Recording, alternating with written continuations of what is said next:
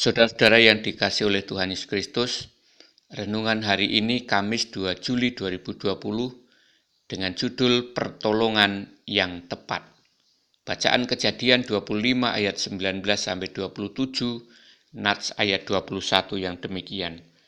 Berdoalah Iska kepada Tuhan untuk istrinya, sebab istrinya itu mandul. Tuhan mengabulkan doanya, sehingga Ribka istrinya itu mengandung.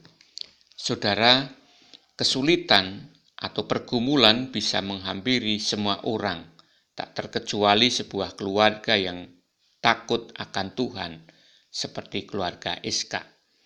Setelah menikahi Ribka, Iska mendapati Ribka mandul. Tuhan telah menutup rahim Ribka. Artinya hampir tidak mungkin Iska akan mendapatkan keturunan dari Ribka. Namun, Iska ingat dulu ibunya pun mengalami masalah yang sama. Orang telah menganggap ibunya mandul, tetapi Tuhan mengubah semuanya. Tuhan membuat mujizat. Sarah ibunya mengandung dan melahirkan dirinya di usia yang sangat tua. Pengalaman iman inilah yang membuatnya datang kepada Tuhan dan memohon pertolongannya. Berdoalah Iska kepada Tuhan untuk istrinya. Tuhan mengabulkan doanya. Sehingga Ribka, istrinya itu mengandung.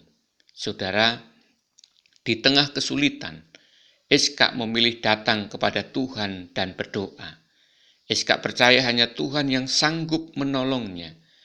Sebagai orang percaya, saat menghadapi kesulitan, hendaknya kita pun datang kepada Tuhan dan memohon pertolongannya. Amin. Mari kita berdoa. Bila beban berat menekan hidup kita, mampukan kami ya Tuhan untuk datang kepadamu sebab engkaulah penolong kami. Amin.